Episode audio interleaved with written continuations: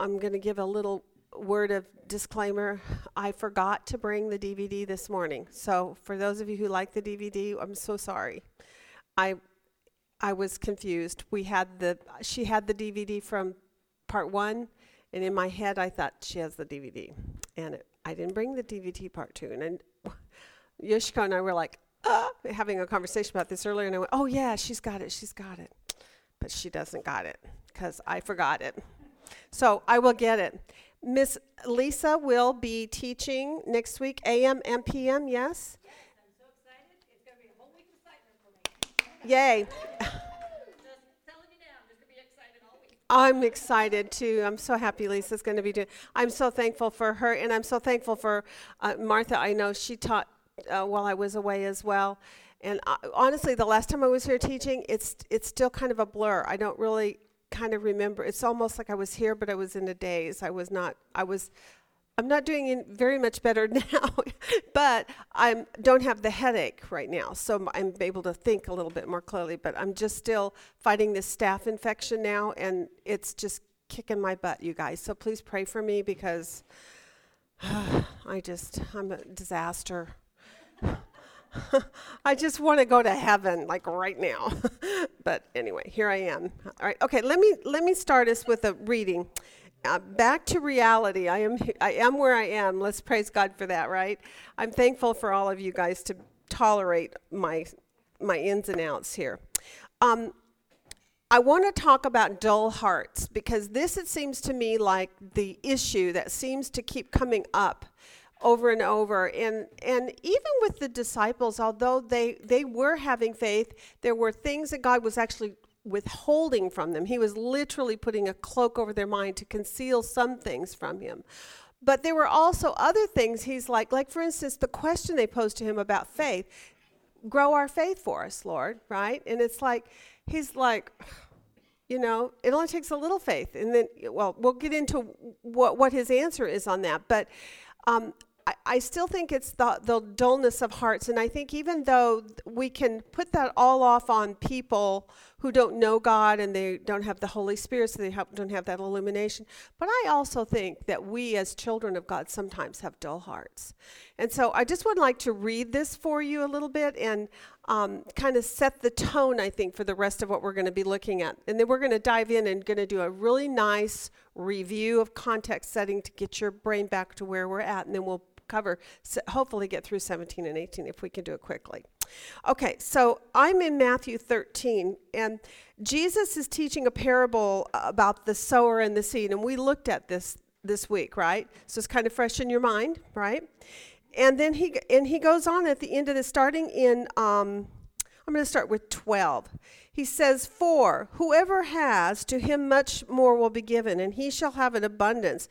But whoever does not have, even what he has shall be taken away from him. So, talking about, I mean, this could be resources, it could be the, the word of God itself, how much word is given to them, and um, more will be given to them. And I, as a Christian, that's how I'm looking at this. I'm like, if I'm faithful with what God gives to me and reveals to me, if I live it out, if I put it into practice, if I if I exercise it, then God will give it me even much more. What an encouragement that is.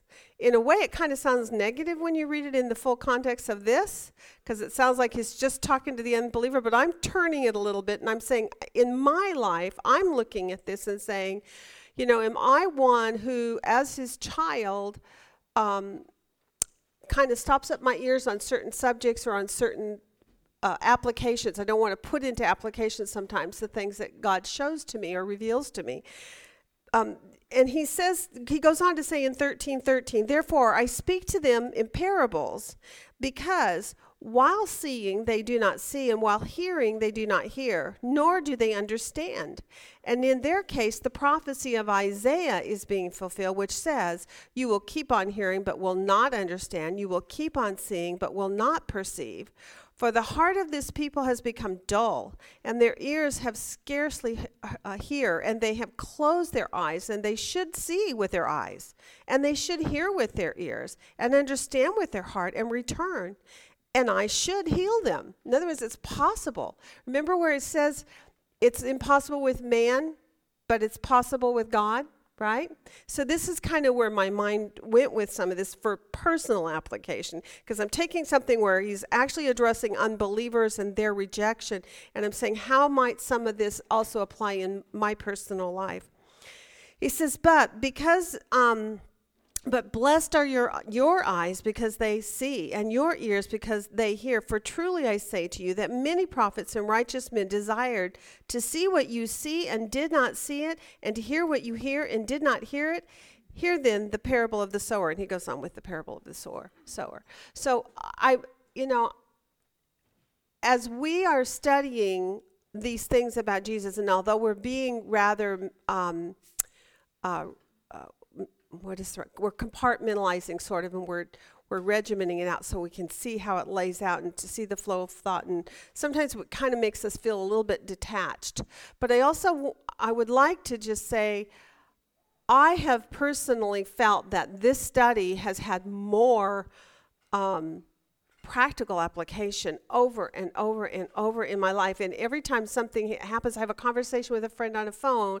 I talk to my daughter about something. I talk to my husband, I, and it just keeps coming up. And um, and I think that that if you and I can grab hold of the real meat, the real truths that are being shown to us in this, and not just kind of say that's. Uh, a biography about a life of, a, of Jesus, and he did this and he did this and he did this, just kind of make it pragma- um, um, detached. But if we can take it and really grab hold of it and say, how, how do we see this actually living out still in my own life today? How is it working in our world today? It, are these problems that we're seeing that Jesus was facing the same problems that we're facing even yet today in the world when it comes to sharing the gospel, when it comes to trying to draw people to faith? They're they have they have ears. You can tell them over and over there are some people in your life that you will tell or share the gospel with over and over and over and no matter how clearly you explain it they still won't accept. And all you do is just stand there and shake your head. You know th- there's a passage that says what should you do? What should you do? What do you need to be willing to do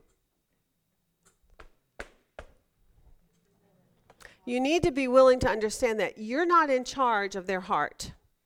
And you need to let go of, of the result of the message that you give. You need to give the message, but then allow God to be the one that works in their heart. If they do not bow their knee, let me, let me tell you one more personal story. My son is kind of always on this, that he has been for a couple of years now, back and forth on God or not God, right? He's he is at a place where he's not um, rejecting of God. He believes there's a God. He just doesn't want to bow his knee. So this past week, I've been saying you should, you need to get to church. You need to get involved in the church. It'll help you, even if you don't believe yet. Going and being there and listening and hearing the word and building relationship with people who do love the Lord. This will be. This will. This is a journey for you, Eric. Just get on the path and test the Lord and see that He is good. That's what He says. And um, so my daughter and I had s- several couple months ago given him all kinds of websites for places he could go in San Antonio to church that were close to where he lived and that he could find. Well, he he lost his phone. He has all kinds of excuses, and um, so then this weekend I said, "Well, you need to go to church." He said, "Well, can you send me those links again?" And I said, "No."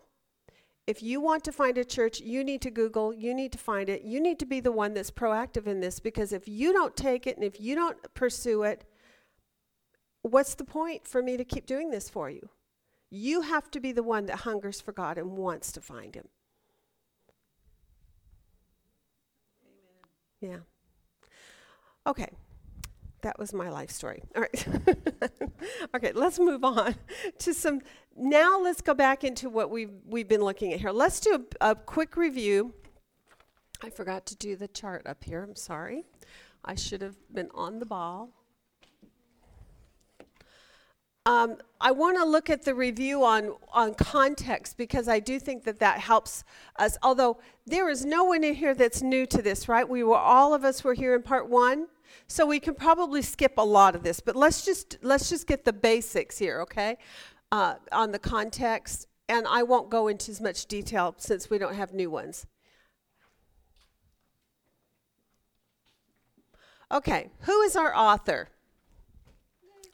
Okay, Luke. Now, how do we know that it's Luke? And and do you remember kind of the background to that part of it?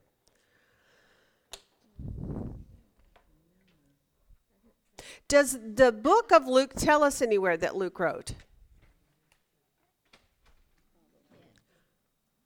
Come on. No, thank you, Brenda. Good answer. the answer is no. Oh, shoot. For those of you said yes, no. okay. However, we do have another book, Acts, right, that helps us a little bit in that it gives us additional clues, right? In Acts, when you open up Acts uh, chapter 1 at the very beginning, it, it tells you right off the bat there's a connection between Luke and Acts. Does anybody remember what that is? Oh, good. Read that one for us, Martha. Okay, so he's letting you know in Acts chapter 1, right off the bat, that this is a, a follow on to what he wrote in Luke. So, whoever the author is, he authored both Luke and the book of Acts. That's important for you to know. It's a great connection. And quite honestly, those two books should be almost one they did divide them because they have two purposes, two different design purposes, but they are uh, the same author and it's a continuation, right? Now tell me what you remember about the author's purpose in, in here. We, we do know, uh, let me finish the thought about Luke. Why do we know it's Luke? Well, only by tradition. That's all we know it is been it's well established here let me just read what my commentary said. From the second half of the second century ad onwards there is a clear and consistent belief that the writer of this gospel and also acts was luke the doctor and companion of paul. And it gives us scripture verse in uh, colossians 4.14 and then it says, and there is not the faintest hint of any alternative view in the early church.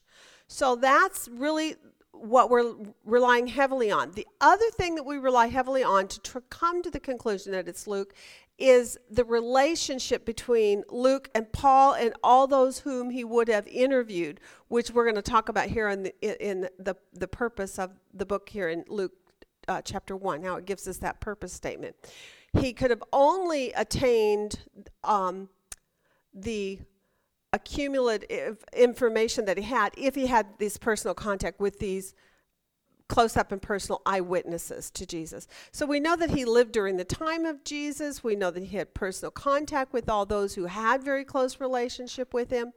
And then through a lot of the other little clues, people who are smarter and and more, you know, minute in their in their study habits, um, they have connected enough dots that they say, see, Luke is with him here, and he's with him here, and he's with him here. And that, that's how they have validated the tradition, so to speak. So that they have the tradition, which is long standing and never contradicted, which I think is pretty big because if it if it hadn't been, it seems like that early church would have been the ones to really contradict it. But there are no contradictions. So that's what gives us the confidence to say this is Luke.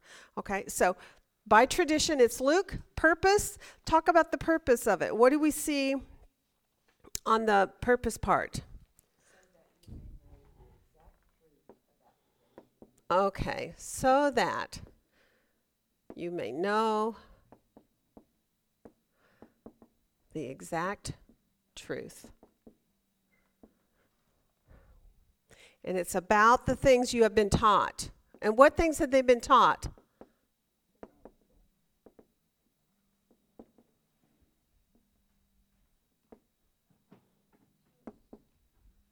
Okay, that yes, they have been taught what they have been taught. They have been taught the gospel. And who's the major subject of the book of Luke? Jesus. And in what capacity or what title is his major emphasis on in this book? He is the Son of Man. That's exactly right. So, Son of Man. Now, we looked one more time again at the idea of the about the coming kingdom, which kind of links back to the Son of Man. We looked at that this week, and we did it by looking in the book of Daniel. But when you and I looked at it before, we went back, we looked at the Son of Man to try to cl- clearer, give a clearer def- definition of who that was. What did we link it back to, and where do we see the beginnings of our understanding about who the Son of Man is, what that title means? Back to Genesis. Good, good, Janice. And where in Genesis does all this Son of Man start? Yes, Genesis 3. In what situation? What has happened in Genesis 3 that a Son of Man is being promised to come? The sin of Adam and Eve. So it starts in the Garden of Eden. It starts with Adam and Eve. It starts with the, the breach of uh, um, the, the of obedience against God. Right? They they um, they sinned against God, and therefore there were consequences. Now, tell me, kind of in your remembrance, what are the consequences? What's the consequence of their uh, sin? What happened in the world and in the system that God has set up because of sin? One of them is physical death, okay? What else? Separation from God. In other words, because the establishment that God had from the beginning in the garden was that God was to be our king, right? He was to be our uh, our God and he walked with them in the garden. Well, that ceased to happen after the time of sin. So we have death came in, and now we have a separation between God and man, and God no longer fellowships in that same capacity, right? He hasn't totally abandoned, but he has separated himself because of sin. What else? What was the issue with Satan that was going on there? He, so there was spiritual warfare that began in that garden, and we fell for the temptation of it. We subdued to it. We followed um, after what Satan tempted her with by saying, Oh, yeah, did God really say, right? Doubting if God's truth was really true. So there's this spiritual warfare that entered in. And from that point forward, we, we as a human race have had issues with the demonic forces of darkness, right? Um, so we have we have death, we have separation from God, we've got spiritual warfare. There's a couple of other things. What else have we got issues going on? What is Jesus doing over and over in the book of Luke? What is he doing when he encounters people who are sick? He heals them. So we have physical sickness, right? So there's sickness and death. Death came in, but also sickness came in and demon possession. That's why I was saying spiritual warfare and the de- for the demon possession. So you have these four, or you might even break it down into five if you want to kind of separate or split some hairs on things. But these are the consequences for what occurred in the Garden of Eden at the beginning of time, right? And now what we see is Jesus in the pages of Luke coming to undo that. Now, where is it in Luke th- or in Genesis 3 that Jesus speaks on this? Well, how does he say it to the woman? What is the promise to her? About a seed. Someone look up Genesis 3:15 and just read that real quickly to remind you. You got that, Martha? Thank you.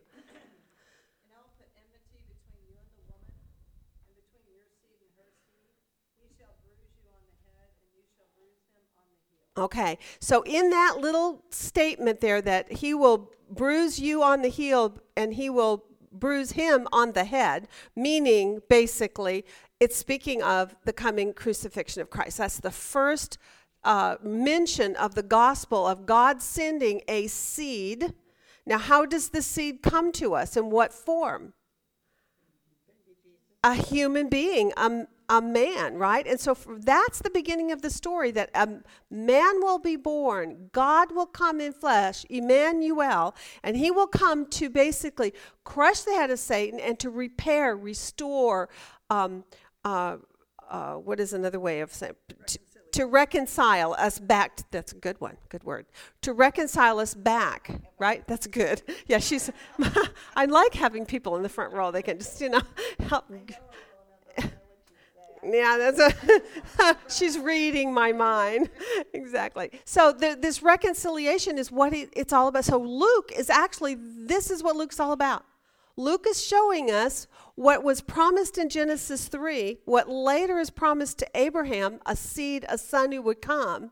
And later after that comes Daniel, and he and it's the son of man who will come. And in that particular time we see he's going to come to rule and reign. And it's showing that there are two qualities to the coming. And so this is what we're looking at. Isn't this amazing how we're how much broader now you kind of have of your understanding of this whole picture in scripture? And how the, how they they act the dots connect how the story starts, but it's an ongoing flow and it's a continuation. And the promises made are promises kept. I love this. I love this. Okay, so it is the exact truth then about the things that they have been taught. Been taught about who? About the Son of Man. And in this book, he says, um, how did he go about doing this? In his in this author's work to bring this to us, what did he do? He investigated. Okay, he investigated. He had eyewitnesses.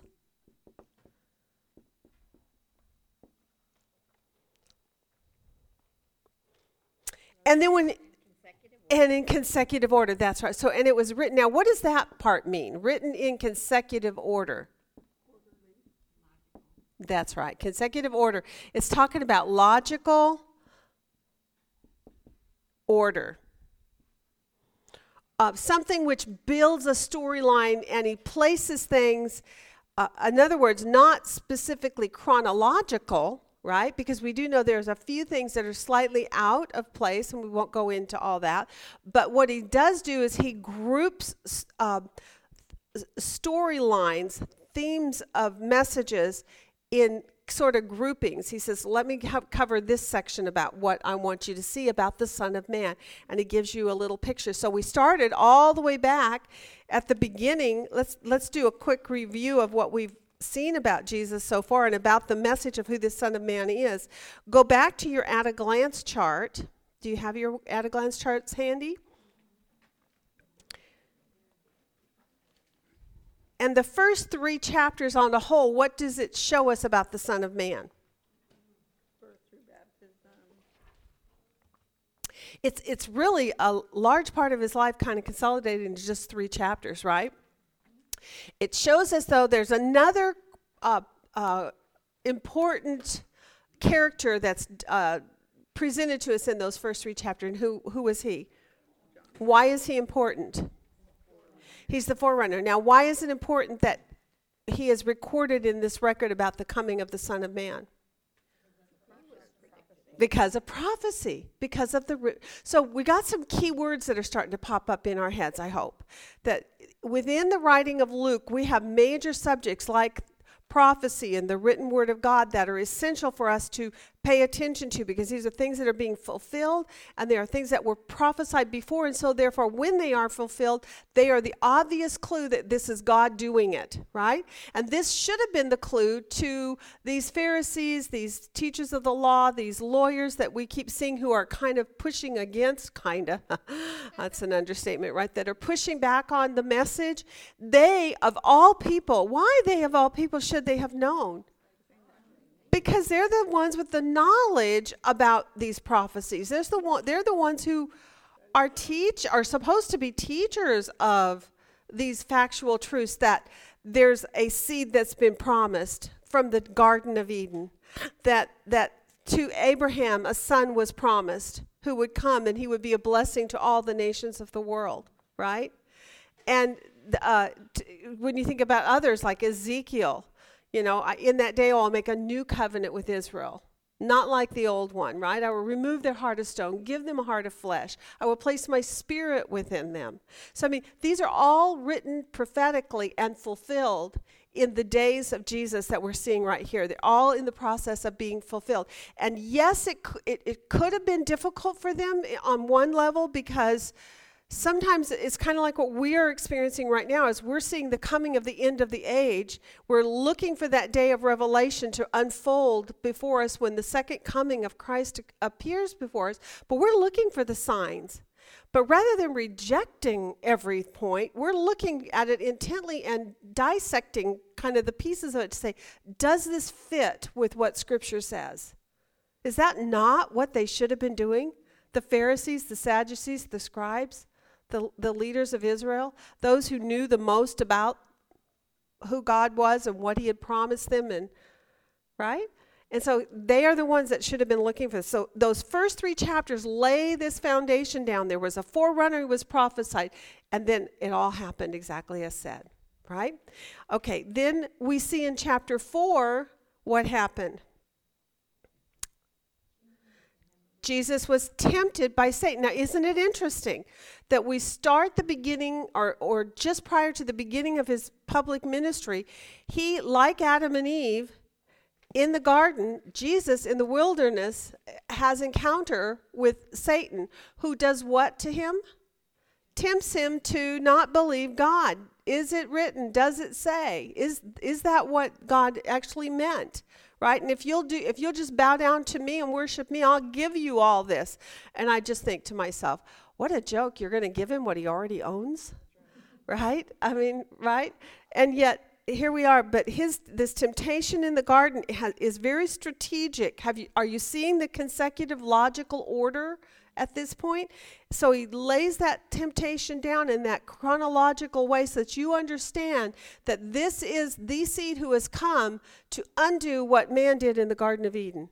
And he he begins his ministry by facing head to head Satan himself and defeating, being victorious in it, right? Then he enters into his public ministry, and then what does he do in 5 and 6? He he begins to call his apostles and he begins to preach the gospel message, right? And he's so he's proclaiming what about himself? What does Jesus begin right away proclaiming?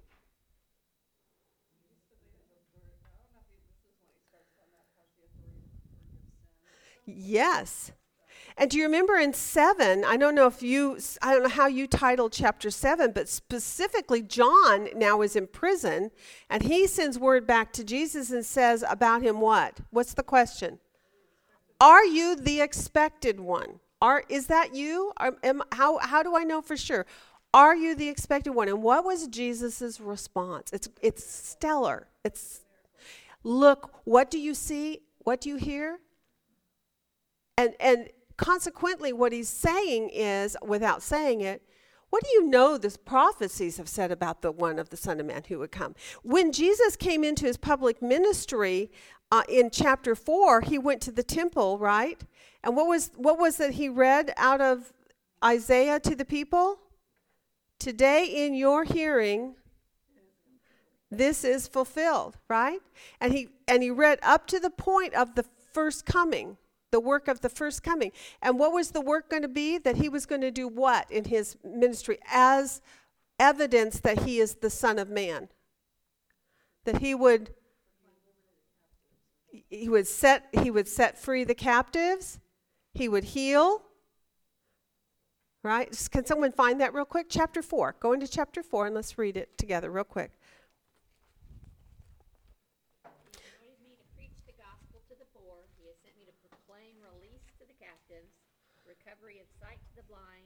set free those who are oppressed, to proclaim the favorable year of the Lord. Wow.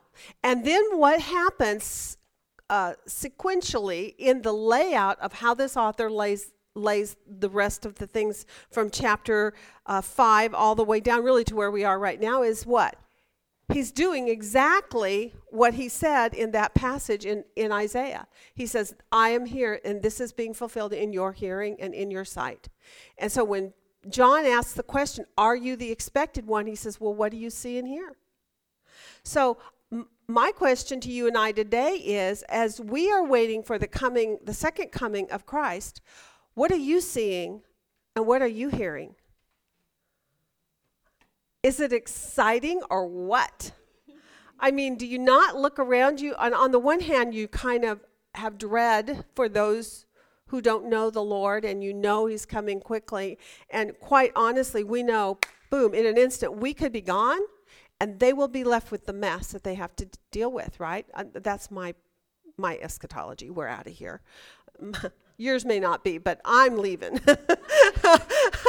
I'm rapturing out of here before the big turmoil occurs if I, if I have my druthers. Uh, but if not, I will endure. Yes? Will you?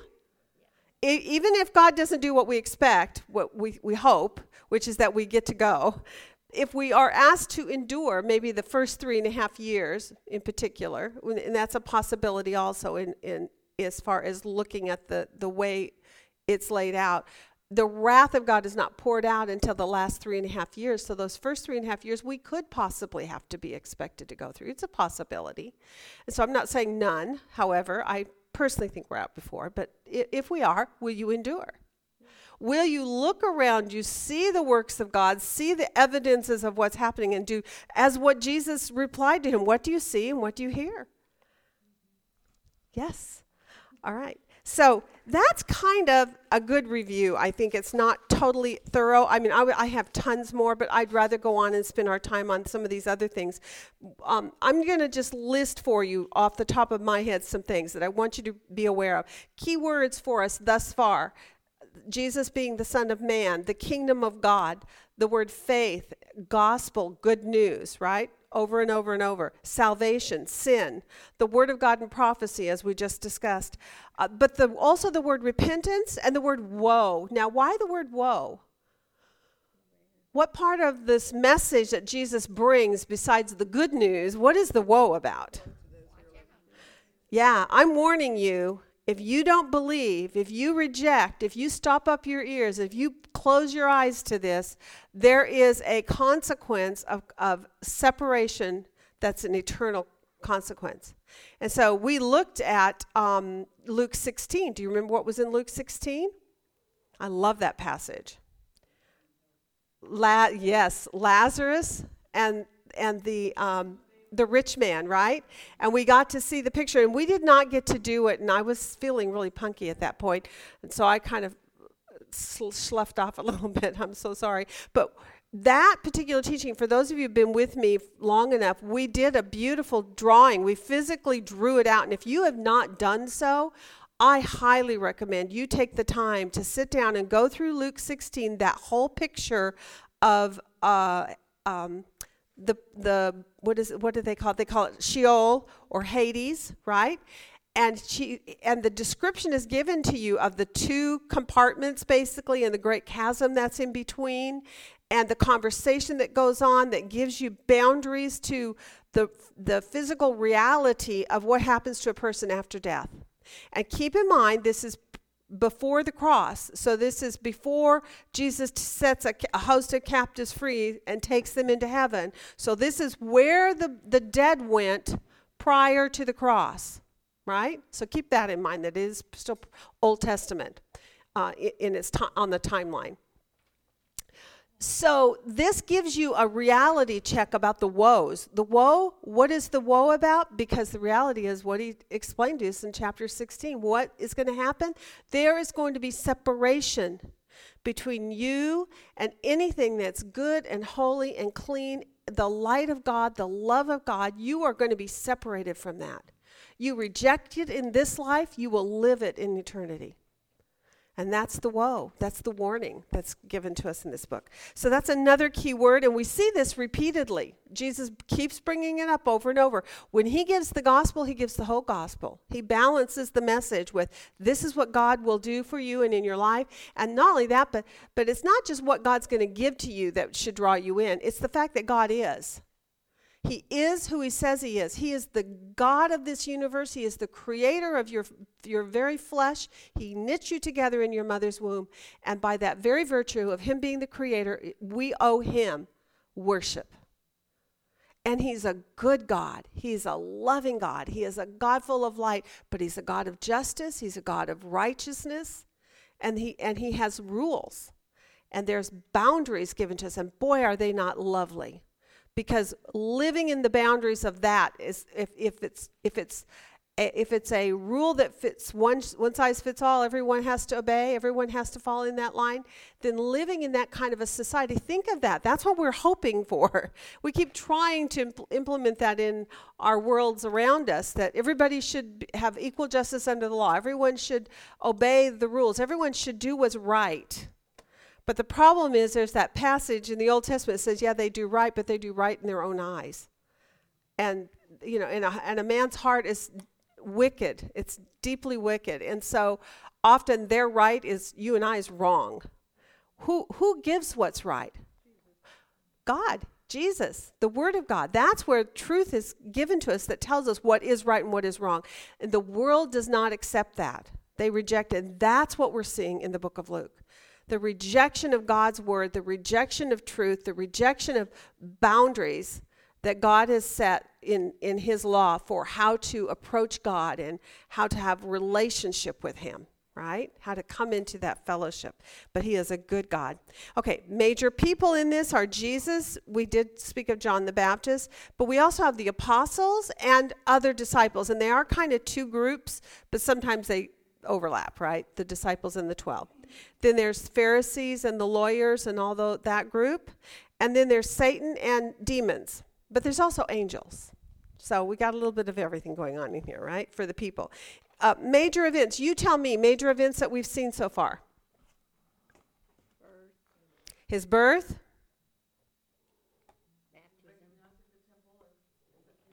Mm-hmm. Okay. Yes, going to the temple, presenting him. Baptism, public ministry, right? Um, and then what are the things that Jesus does? Kind of just big picture healings, casting out demons. So these are all the major events that you're seeing going on in this book. Um, and also Jesus' teachings. And one of his major way of teaching he really loves to do is through what? Parables. Love that. How do you handle parables? When you're interpreting parables, how is that different from looking at just the rest of the of the historical record that's given in Luke? Well, no, it's fiction, but it's the story he's trying to, he's trying to teach a lesson through a story. Yes, there you go. Right. That it's a story to, to. That teaches the truth. yeah, there you go. So it's a it's a heavenly story with an earthly meaning, right? And there you go. There you go. Consolidate. Heavenly story, earthly meaning. Um, or yeah, an earthly story with a heavenly meaning. I had it backwards. Earthly story, heavenly meaning. I'm I'm okay. And but but in it is a moral truth or a principle or a doctrine that he's trying to convey. But you cannot build doctrines off of parables. Just know that. You can pull a doctrinal truth out of it and say, oh, this is a principle that's true, and then go study how that doctrine is actually taught in the in the doctrinal teaching areas in the Word of God. But you're gonna you're looking for one primary truth when you look at parables. Parables generally only have one. Sometimes they have two, but usually it's just one major point that they are trying to make, and that's what you're looking for when you look at parables. I learned through classes that I thought was important in parables, there's not proper names used, it's just a general, a person or something where it's a proper name, you know, it's. true. There you go. So, what does that tell you then about uh, Luke 16 and Lazarus and the rich man?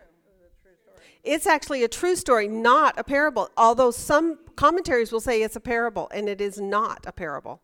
Because why? He speaks of also in that parable not only Lazarus' name, but who else is named in there?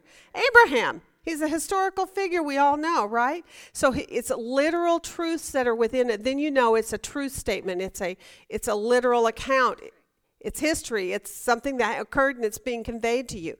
But when it's a parable, usually it's a, a man and he had a son, or it's a farmer, or it's a shepherd, or it's it's a generality that is given to you about them. It's not there's no real specific names. Okay, so that's a good thing to have learned in the uh, the working through of the book of Luke. It's a principle you can use in all the Gospels. Anytime you come across the parables, they are handled differently than factual historical record. It's not the lit- it's a different literary form, and so therefore from it you understand it's fictional, but it has a truth message in it that is truth. Okay? All right, now major subjects. Second coming of the Son of Man, also the coming of the kingdom of God. Um, and you can almost put those two together because they kind of overlap. Um, the gospel of salvation, spiritual warfare, and also warnings for unbelief. So that kind of gives us our review. And now let's move on. Let's get into what we looked at this week in Luke 17. Now, what I want to do um, this time is just go through each each uh, piece of the storyline in Luke 17, and then once we kind of get it all up on the board, then we'll try to tie it together and see what the flow of thought is or what the connecting parts are. So in Luke 17, you start out in verses 1 and 2 as a paragraph, correct? Did everybody kind of do it that way? Luke 17. Now, it could be broken down, just so you know, 1 through 10. Could all be one consolidated area, and you could give it one title, and we'll do that together after we break it down first. Let's first, though, look at the messages that are given. What do we see in one in verses one and two? What is he? Right. So there's kind of um an a warning that's given here. Would you call it a warning? I'm going to write that down. That what we're seeing here is Jesus is giving a warning. A warning statement or truth. And he's saying basically to them, therefore, woe to him who does what?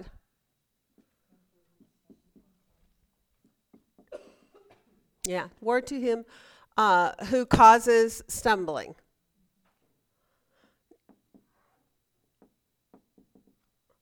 Now, so if you're not to be a stumbling block to these little ones, what what what rather should you be doing? And we did not really go into this in the homework, but as as students of the Word of God, there have been so many times we've looked at these things, like in Philippians 2 4 and 1 Corinthians 10.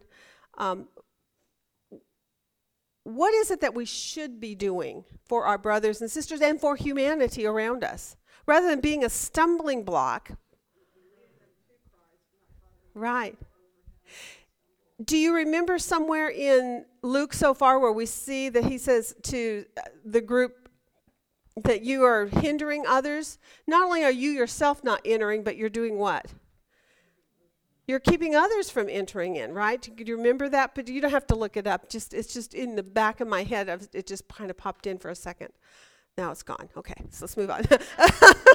okay, let's look at Philippians 2 4. Somebody look that one up, and then 1 Corinthians 10 24, because it's two verses I think that are that actually kind of press in a little bit better, showing the contrast to you're not to be a stumbling block, but what rather should you be doing? Um, who wants to do Philippians 2 4? Okay, Celeste. Do not merely look out for your own personal interest, but also for the interest of others. Okay, that's pretty cut and dry, right?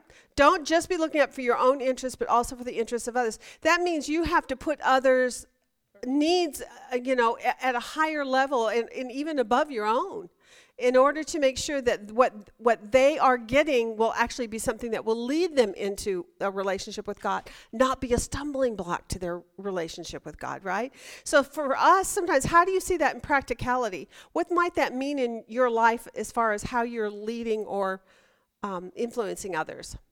Be a good example in everything you do. Yes. Oops. Yeah. Yeah, I know. That's a tough one, huh? Being being a good example. What else?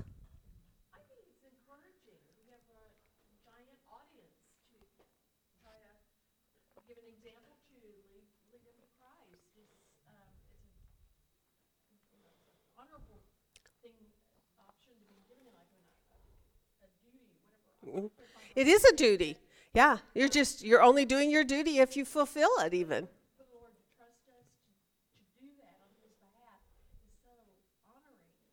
Know. Okay. Okay, so if you're going to look out for the best interests of others, it, you have to view it as your duty. You have to feel feel that it really is your responsibility. This always takes me back to covenant because in covenant we have a relationship with one another and with God, and in that we have covenant duties that come with it. In covenant salvation is by grace, but once in covenant you also have duties. And that's where you see sanctification worked out in our lives on, a, on, on that daily basis. 1 Corinthians 10, who has that one? Uh, Janice, thank you. 10 24.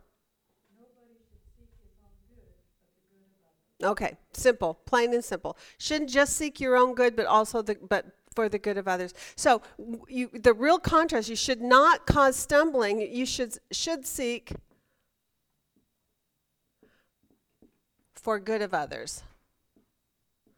That one, it makes me even think of First John, where it says, if you don't love your brother, then you really don't love God either, because God is love, and God says that you're to love your your brother, and you're to uh, exhibit acts of love, right?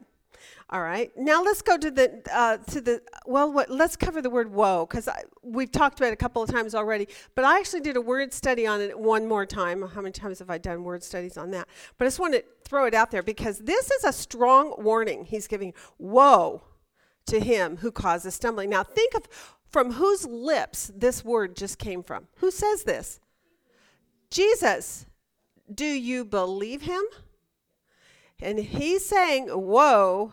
I mean, you know, I kind of think of childhood when my my mom would say, you know, if you do that, you're going to be sorry, kind of a thing. You know, you you kind of your ears perk up and your and you kind of sit up a little straighter and you realize you're walking on thin ice in this if you aren't careful, right? And so here he says, "Whoa!" And this is the definition. It means horror, dread, or dreadful, disastrous. and it is an exclamation of grief as well. It, this is a warning that says you have no idea how much God hates people, the acts, not people themselves, but the actions of people who do this kind of thing, who are a stumbling block to others.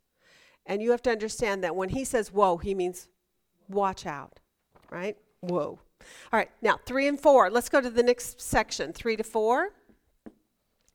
What's what does he give us there? Another word. It's almost like he's jumping from subject to subject to subject here, right? What does he see in three and four? What's the major subject there? Okay, forgiving.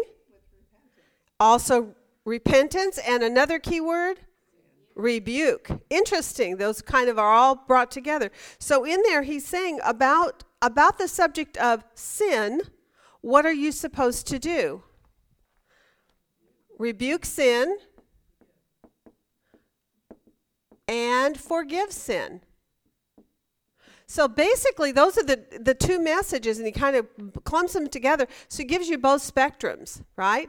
He says, on the one hand, don't tolerate it. That makes me think of Revelation and the letters to the churches. You tolerate that woman Jezebel, right? And he says, Woe to you, I'm going to throw her on a bed of sickness. I mean, he really lets them know she has not repented. I am going to judge her. And I'm telling you, when I do this before your very eyes, I want you to understand woe to you too, right? You need to rebuke sin when you see sin. But on the other hand, concerning sin, what's the other far side of it? Forgiveness. Forgiveness. If what? Repentance. if they repent, right? So those who repent, you are to forgive.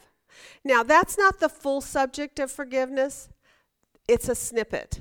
But what he's doing is he's showing the gamut. He's showing you from one side that you're to rebuke it, on the so basically you are to hate sin, but you're to do what for the sinner? Love the sinner. Isn't that cool? You could say, hate sin, but love the sinner. You could say that, right? Hate sin,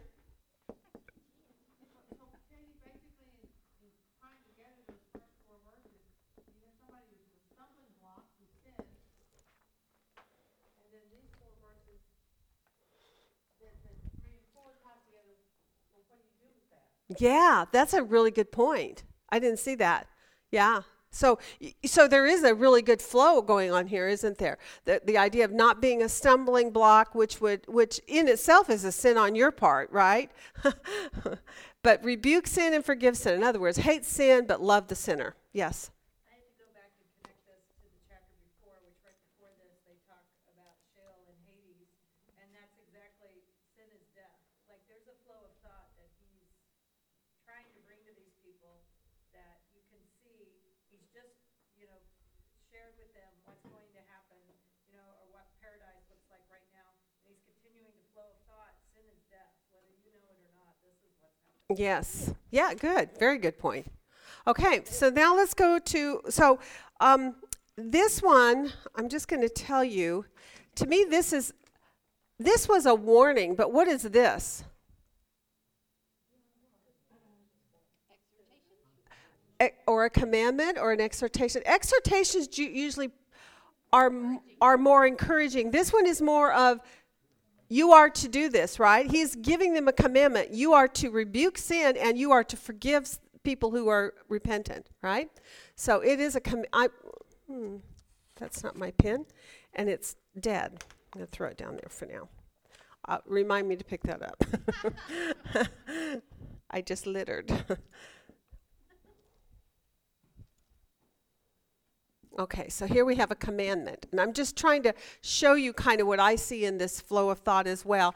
What he's doing here is first he's given a warning, now he's given a commandment. Basically, also what I did is I kind of tied it back to Luke 6, even. I went all the way back to Luke 6, 6 where God showing God as being merciful, right? Um, be merciful as your Father is merciful. Um, and then I contrasted that with what I said about Thyatira that, you know, uh, you tolerate that sinner who leads others astray, and you're not to tolerate sin, but you're to rebuke it. So it kind of gives you both sides. On the one hand, mercy, on the other hand, um, forgiveness. Okay, now we get to five. All the way through 10 is the next segment. This one was a little trickier I don't know if you guys had any trouble with it, but he starts out with a statement. What is the what is it that the um, disciples ask him to do? Increase our faith. Okay, so if you understand that is what Jesus is answering in the next few verses, you'll be able to tie together what happens in uh, five to five and six, and then what happens following in seven to ten, because there's no break between six and seven at first I had them as two different segments because it seems like it was two different subjects, but then I realized the flow of thought is all one.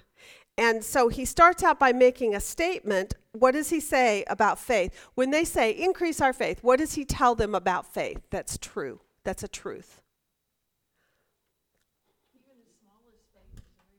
It's very powerful. So the first thing he says is just a little faith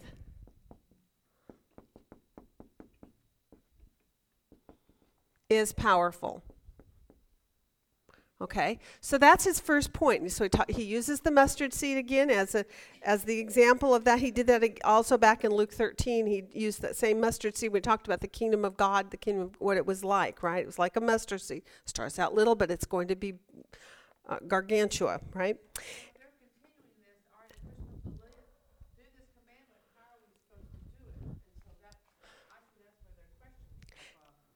Well, true, maybe. Yeah.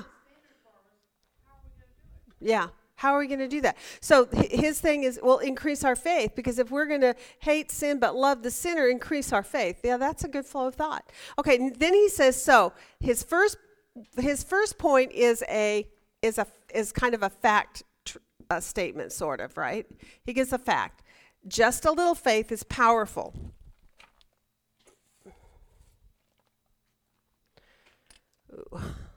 Okay, and um, now he's so so. Then he goes on to do what? What does he follow it with?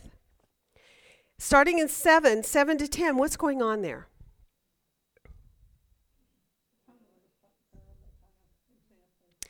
Okay, what is what's the what is the the two what are the two parts to the story? Who are the two characters of this story? There's this the master and the slave, okay?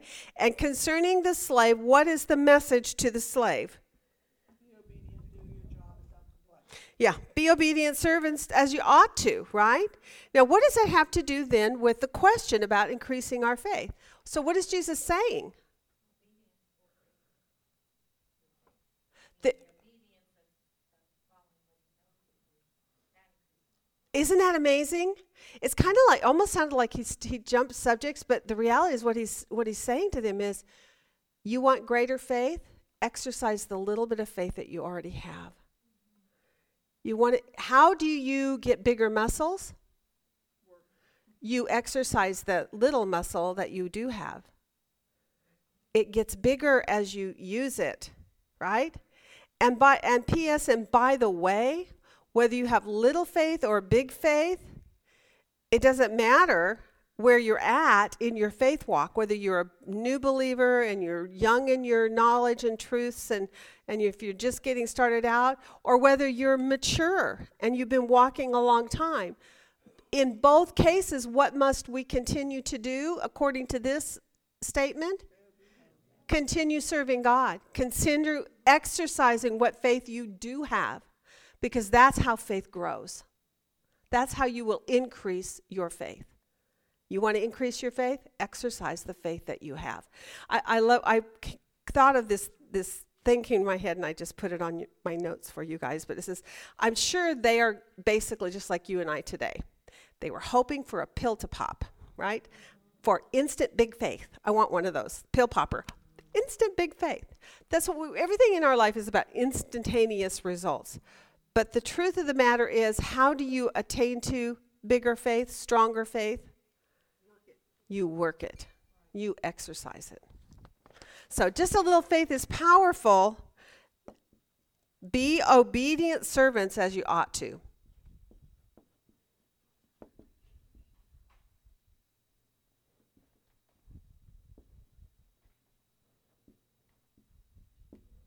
Okay, so exercise the faith you have. Maybe I think you're a little harsh on these guys. I think they're more like, what I look at, and I'm serious, more like scatterbrains, okay? They're trying to understand, Right, don't always get it, and mm-hmm. they ask, what do you want us to do? right.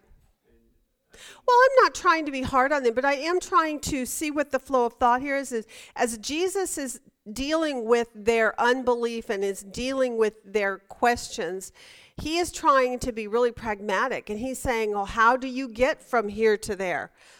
And so instead of, I had a teacher that was like this. You ask him a question, he would re- respond with a question. And he always left you hanging. And I really did not like that. But in a way, Jesus does that often. And, and often his responses are done through parables. And I think that, well, you tell me, why do you think he worked it that way? Partly it's culture. There you go. There you go. He is challenging them to think. He's saying, I'm not going to give you the easy answer. I'm not going to give you the pill to pop. I know. How many times? And they've been walking with him how long at this point? Three years. They have seen miracle after miracle after miracle. I know. And they've been exercising miracles. God in, endowed them with that, and they were sent out. The 12 were sent out, the 70 were sent out. They were performing miracles, they were casting out demons in Jesus' name, and they were coming back and giving report. And then Jesus had to undo some of their thinking on even that when they came back. He was constantly trying to train them up and to grow them in faith and knowledge. On the other hand, sometimes he withheld knowledge. And what's interesting is there's a passage that says that he told them these things now so that later they would bring it to remembrance and then they would get it. But at the time, he was withholding it so that they would not interfere with the program that God had in, in place. I also think, though, that there's a, a paradigm shift for all of them, which is God was in a building at this point where people constantly Yes. gathered and all that. Or they thought. Not in a building. Yeah. Right. It's kind of what when he keeps saying that the, the kingdom of God is where? In your midst. Not just in a yes, yes.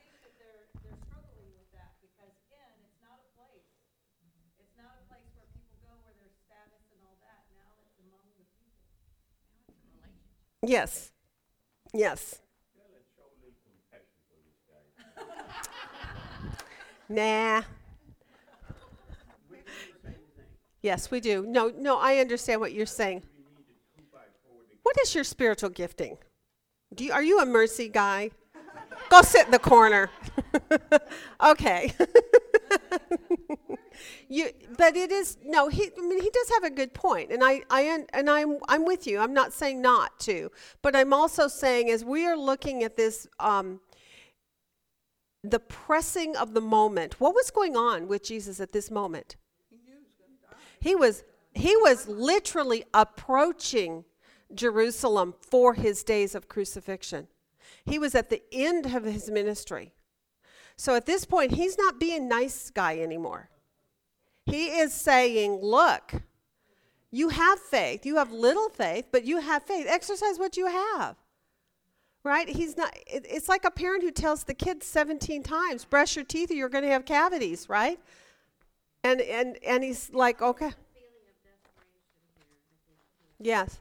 Yeah. Yeah, right, exactly. Did you not hear me? I've said this so many times. So I do think it's like a parenting kind of relationship to, on a certain level.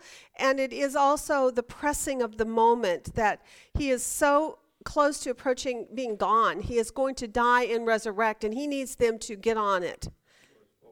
He was very focused. And so that's why these statements are so direct. So it's not me making them direct, he is. And as a matter of fact, when you go into the um, into the um, commentaries and how the Greek is formulated in this, here we see warning, and it's it's a shocking warning. It's a very stern warning. Here we have a commandment. It's a very direct. It's like do this, and it's like there's no option for it. Down here, though, you're correct. In this one, now we've hit a, what? An exhortation. So here we see him in exhortation. Katie, in verse ten, you know, he, he, he tells them too, after they've done all that, that he, that they're commanded to do, to say, we are unworthy to say. Yes. And I, uh, like, um, Ken thought, well, you know, it goes back to the, the forgive seven times, you know, if it's seven times a day, you know, I mean, humanly, we're like, no, you've done it six times already, you know, Yes. Yes. Well, and also just do what you're expecting, what you you know, he was kind of reforming their thinking about too serving God and doing things that you ought to do. Remember, it's really only what you ought to do. It's why are you acting like you're doing some big special deal and that you should get a, such a big pat on the back for it? You're really, if you are living righteously and morally and upright, if you're obeying the laws of the land, if you are loving your neighbor as yourself and you're putting God first in all things, you're only doing what you ought to. That's it. That's exactly what he's saying. He's saying, "So I'm telling you to do these things, but but by the way, I'm exhorting you to do those things, but I also want you to know it's only what you're supposed to be doing." And should understand that that's what you should be doing, because after so he couches it in in a scenario that they understand, the slave and the master, and he says, "Does a does a slave expect that the master wouldn't expect that they would serve him, right?" And he's saying, no, you need to do what you ought to. And, and don't expect that that's supposed to be a phenomenal thing. Just do the right thing. Okay? All right, so that's the first hint. So now, if we want to kind of tie those all together, because then what do we have in, in 11 to 19 is a story about who? Ten lepers. So now we really are changing gears, right? So in 1 to 10, how would you tie all this together? What is Jesus exhorting these uh, men to do? Okay? Yes. What is he giving them uh, in practicality, basically? Direction for how to do what? How to stay on the path, how to be his disciples. If you're going to follow, because he has kept saying over and over and over, pick up your cross and follow me, right? Or um, deny yourself and follow me. Or, um, you know, if you don't give up mother and brother and sister and family and do these, you know, but he says, if you do that, then follow me. So he's wanting them to be his disciples, right? And so in this first part, he's literally laying out some of the, the, more uh, basic principles of being a disciple. If you're going to be my disciple, you need to understand that you that you need to seek for the good of others and not be a stumbling block to others. Right? You need to understand that you are to hate sin and love the sinner. And you need to understand that you are just a servant doing what you ought to be doing if you do what's right. Yeah. So you could say 1 to 10 is uh, uh, expectations of discipleship or how to be a follower of Christ. You could give a title. How do you want to say it? How would you title this on- on the t- on the whole? Directions for your faith walk. Okay. Okay. Instructions for a faith walk, okay? Or instructions for disciples or or how, how to be my disciples. How about that? That's a, that's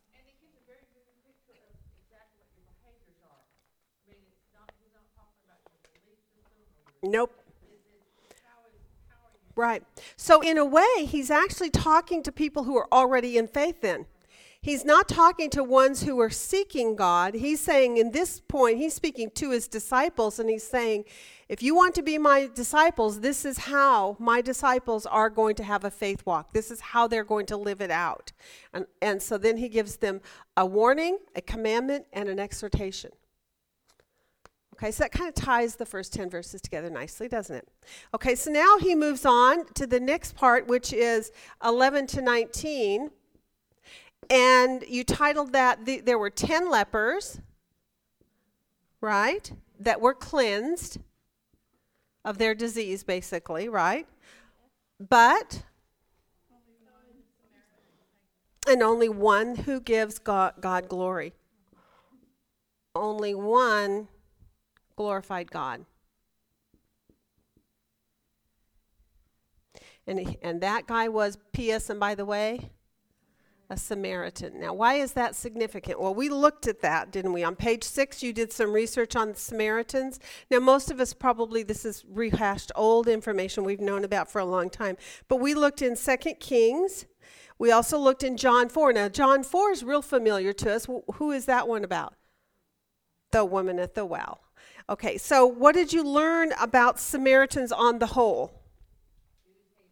They are hated by the Jews. They are despised by the Jews. Why? Yeah. Basically, it has to do with the fact that they were not of the pure bloodline of Israel. These were a result of what? How did they come about being? That's right. They, they are part of the, the remnant who had been taken captive. Some had been brought back. But then who else had been brought back and put within their, within their world, basically? Other nations. And therefore, consequently, what happened? They did that. Now, think back to Deuteronomy 7. Does anybody remember what Deuteronomy 7 is about? Where Jesus, where God says to Israel, you're going to go onto the land, and when you go onto the land, what? Do not intermarry. Do not let your daughters take their sons for husband or your sons take the, their uh, daughters for wives. Why? That's right. You will you will follow after their gods and then you will you will slip down into sin. You will take your eyes off of God and then guess what? What am I going to have to do? Remove you off the land. And so there we are the, con- the consequence of exactly what God said would happen did happen. And so the result of it was Samaritans. We have an interbreeding and intermixing. These, these other nations that were brought in then began to intermarry with the few that were still left on the land, and we end up with Samaritans. Also, what was the belief system then of the Samaritans? How did they worship? Right. Number one, they violated the first law, which is not in the place which I shall choose, right? Which God says throughout the whole book of Deuteronomy, you shall worship in the place that I shall choose. That was a key, a key repeated, repeated phrase in Deuteronomy. And, he, and instead, they built for themselves, we learned in our Kings and Prophets study, two cities, Bethel and Dan, right? And they had golden calves. Oh, you're. trust me, trust me. I hope I'm right. yeah, Dan up top and Bethel more on the bo- closer to the border of of uh, Judah, and they had golden calves that were set up. They ended up in idol worship, and they had their. And so then we come to the woman at the well, and what's going on there? Where shall we worship? Jews say it should be there. We say it should be here. And Jesus answers, I tell you the truth you shall worship me in spirit and in truth, or worship God in spirit and in truth. Okay, so the, there's this. This is the dilemma, or this is the kind of the background of who these Samaritans are, why they were hated so much. The Jews therefore despised them. They wouldn't talk to them. They wouldn't go near them. They also considered them unclean, and rightly so because they had handled dead things, they had come in contact in, in bad ways, and they had never actually purified themselves, they've never been down to Jerusalem to a- actually uh, participate in atonement and so forth. So for that reason, they were they were considered inferior outcasts. Okay, um, and they were the least likely, therefore, to have faith. Right. But lo and behold, now the implication here is there were ten who were cleansed. One was a Samaritan. So, what is the implication about the other nine? They were probably Jews. I mean, it doesn't say that, but the, pro- the probability in, in the contrast here, because he only says, What is it? Because Jesus' response was what? Were there not nine? Were there, oh yeah, were there not ten? Sorry, right. Were there not ten? And what does he say? Where are these others? And concerning um, his, let's see, where is it? Yeah, was no one found who returned to give glory to God except this foreigner? So that's interesting. So that tells you the others were not foreigners. Therefore, they were probably Jews. That's how I came to that insight. Okay, so what do we learn then about about um, Jesus's, I guess, response in this? What do we see about the heart of Jesus in this? He loves everyone who seeks him and gives glory to God that he serves, right? Okay. And so I think it's a good story because it also shows that anyone, anywhere, who's seeking God earnestly, he never turns away. I mean, that glorifies him. And so some people think, oh no, he wouldn't be. Well, the Pharisees thought, oh no, they're not good enough. These people aren't good enough. But he's showing right there, and with the woman of the well and stuff, he's he's wanting everyone. hmm It kind of it also is a pr- almost a prelude to that Peter story where Peter has the dream and the the, sh- the bed sheet that comes down and don't call what's clean unclean. That ki- this kind of is a prelude to that storyline as well. Um, all right, so the emphasis though here is on the thankfulness, correct? And so Kay had us look at a couple of verses, one in James and one in Second Peter. What did you see there? That- That's on page six on your homework if you need to know.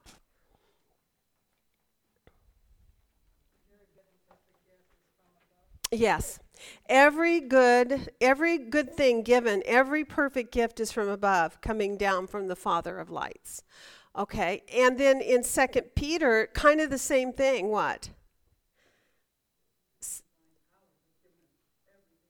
I love this verse. I remember early in my faith uh, walk as a young disciple, first being discipled, that this was one of the verses we memorized. His divine power is granted to us everything pertaining t- to life and godliness uh, through the true knowledge of Him. Right?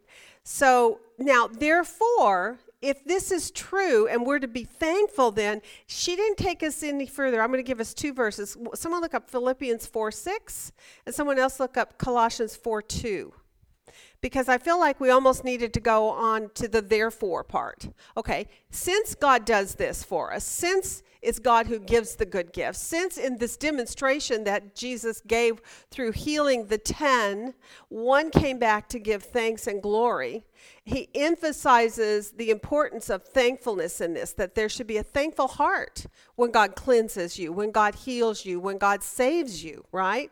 And in thankfulness, then the response should be what? Uh, Philippians 4 6 says what? What is the standard that we should be living? Be anxious for nothing, but in everything by prayer and supplication with thanksgiving, let your requests be made known to God. So we are to be thankful, and it's to be a regular habit in our life that when we go to God, that we are to go to God with a thankful heart, right? Um, in Colossians 4 2,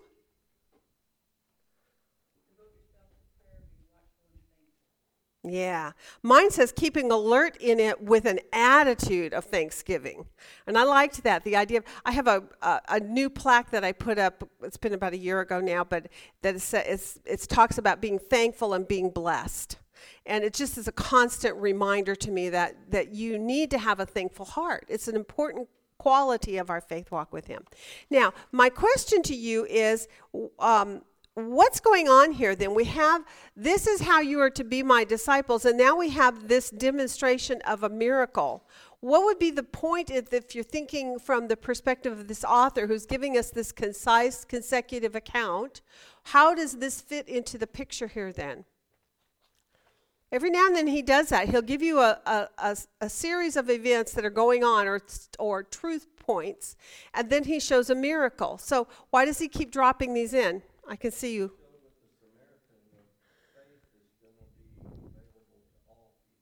Oh, very good. So he's tying a thread of the subject of faith up here where he's showing if you're my disciples and your faith, and he talks about increasing faith, and he's saying anyone who has faith will receive the blessing.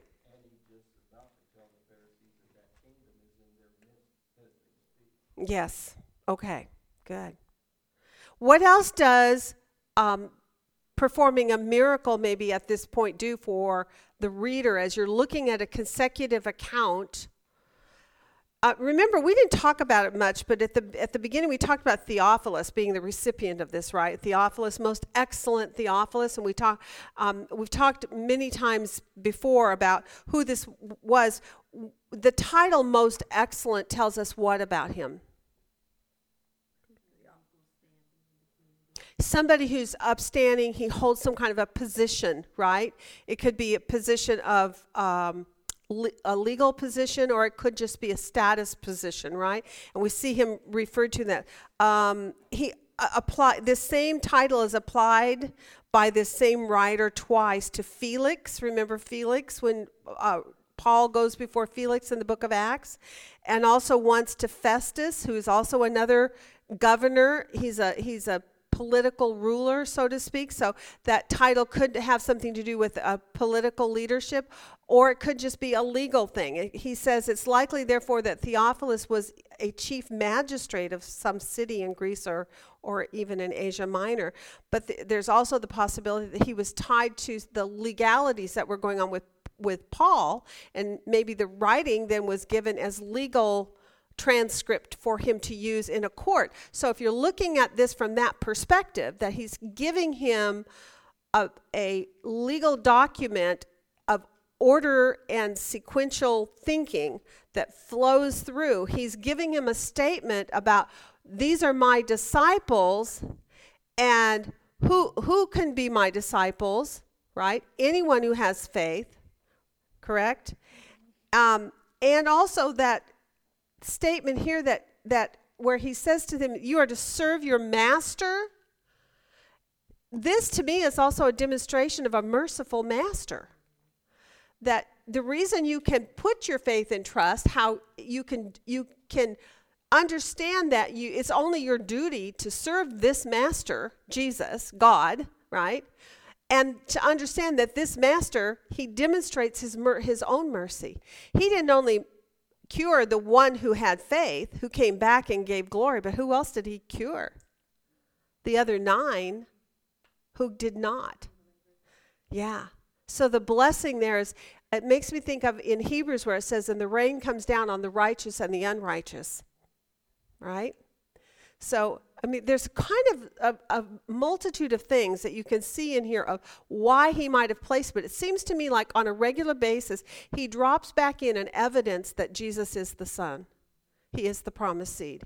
And he proves it by his supernatural power, his supernatural works. And he also shows and demonstrates the love and the compassion of God. And he does the love and compassion for all men, right? Okay, so that's 9 to 11. Then we get to um, 20 to 21. I'll put it over here, Luke 17.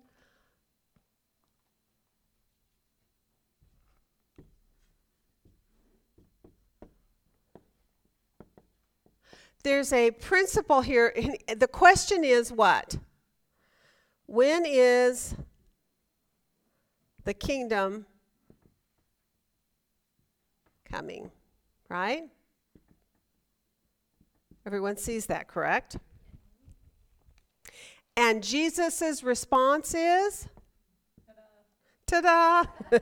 I like that. I like that one better than this one. it is in your midst. Now, we've talked about this before the idea of the kingdom of God having more than one quality, correct? What are the two aspects to the idea of the kingdom of God? How can it be in their midst, but yet also be something future? Because one of the things she does is she takes us into Daniel, and we look at Daniel 7. And in Daniel 7, when it speaks of that kingdom of God, what is that kingdom of God? And when does it come? It comes at the end and is it a literal or, or a spiritual thing? It's a literal kingdom that Jesus is going to be given the power and the and the kingdom is going to be um, dominion over the earth is going to be given to him, and he uh, not only to him but who else? If, if for those of you who read on in Daniel, us, yes. So we're going to come with him to rule and reign in that time, and it's a literal kingdom. And he's saying about the kingdom to come, there is a literal coming of that kingdom but also, his res- first response, though, is something different, right? He says, The kingdom is what? It's right here, it's in your midst. This is interesting. So, what does he, what does he mean about that? Now, he goes on to um, kind of explain it a little bit. He does say, I think one of the ones that we looked at, I'm not sure. Luke 11, 16, we looked at that, right, you guys? Is that correct? I think we did. Luke 11, 16, and then verse 29 and 30. I'm really sure. Kay gave that to us. What was it that was going on with these people that they were kind of um, asking these questions? But, well, when is this kingdom coming? Because after all, what were the Jews waiting for? A king to come and actually literally set up the kingdom for them, right? Restore Israel to their to their power because remember they lost it. When did they lose the kingdom? The governing of their nation. When did that happen? Babylon. Did they ever get it back? No, not until 1948 when they've reestablished on the land. What we're seeing right now is the reestablishing of the bones, the, the, the flesh being put back on the bones as, a, as the, the prophecy is in Ezekiel, right? Where Ezekiel says, I'm going to put the flesh back on the bones.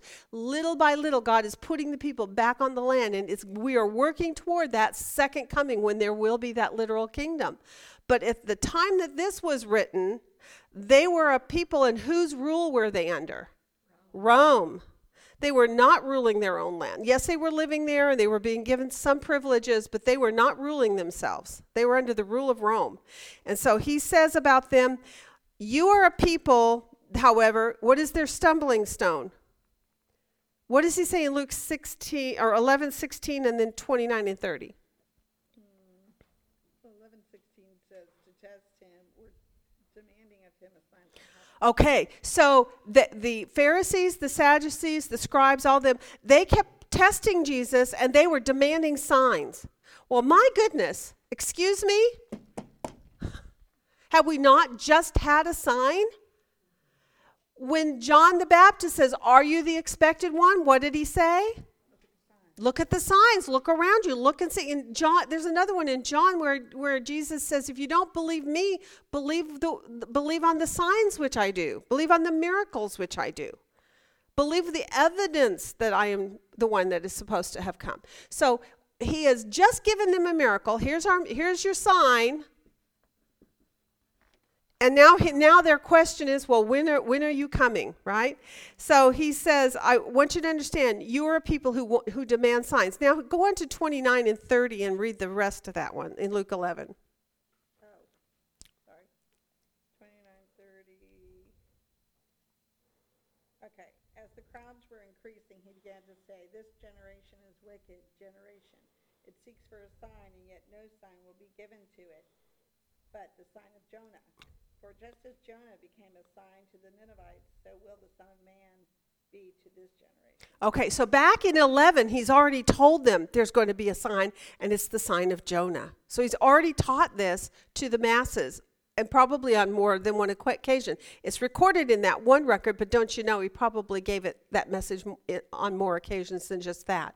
So now he's going to say, now what does Jesus explain to them? This is really interesting. Number one, he says it's in your midst. Number two, he's, he goes on to explain. So Jesus explains.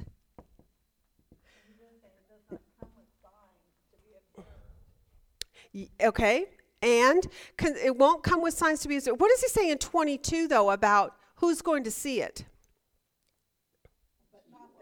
You won't. I'm, I want you to understand. So when he tells them that are sitting right there in, in his midst, and they're saying, When is the kingdom coming? And he's saying, You won't see it. What does that tell you? It's not.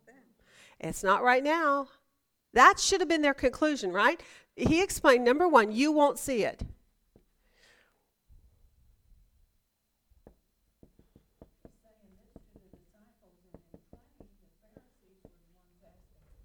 Yeah, but he's speaking to everyone, yes. Yeah, because whoever is there, they're all listening, okay? The question came from the disciples, but then, uh, or from the Pharisee rather, but now he's explaining. And I really think often when he makes that, that deviation to say, I'm really speaking to the disciples, why? Are the Pharisees going to understand it or believe it or accept it? No. So his, his message is really to, to his believers. I want you to understand this because you are the one that really needs your faith to hold fast. I want you to understand you, you, my disciples, today in this moment, you will not see it. Okay? Go ahead. So in verse twenty-two, it says, "The days will come when you will long to see one of the days of the Son of Man, and you will not see it." And you will not see it. So they're not talking about him walking among them. Nope. As he is. So now he's switched, hasn't he? He's moved. Yes. Well, what so absolutely because when he goes on to explain it, he's saying then it's going to be like this and he gives all these explanations. What is this time frame and this time frame? When is this all occurring? That's the literal coming of him at the end of the age. So he just did a switch. He went from it is in your midst, but it's also not going to be in your midst until another time. So he's he's actually what he's doing is he's sh- saying there is a first coming and a second coming. That's really what he's doing. Although he doesn't say it that way, it would sure been nicer if he had. It would be a little bit clearer. But he's literally saying to his my disciples, I want you to understand you are going to long to see that day, but you're not going to see it. And then he goes on, he says, In that day, when it does happen, this is what it's going to be like. So you will not see it, number one, and but then he says it will come expe- unexpectedly. It will come unexpectedly.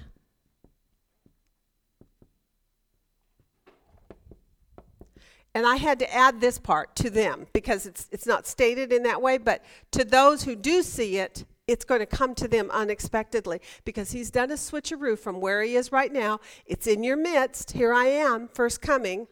But he says, the when I come for the kingdom part, the literal kingdom part, he said, this is what it's going to be like. It's going to be unexpected, and it, it will come to them basically while they're living life uh, without really understanding or knowing what's go- even going on all around them.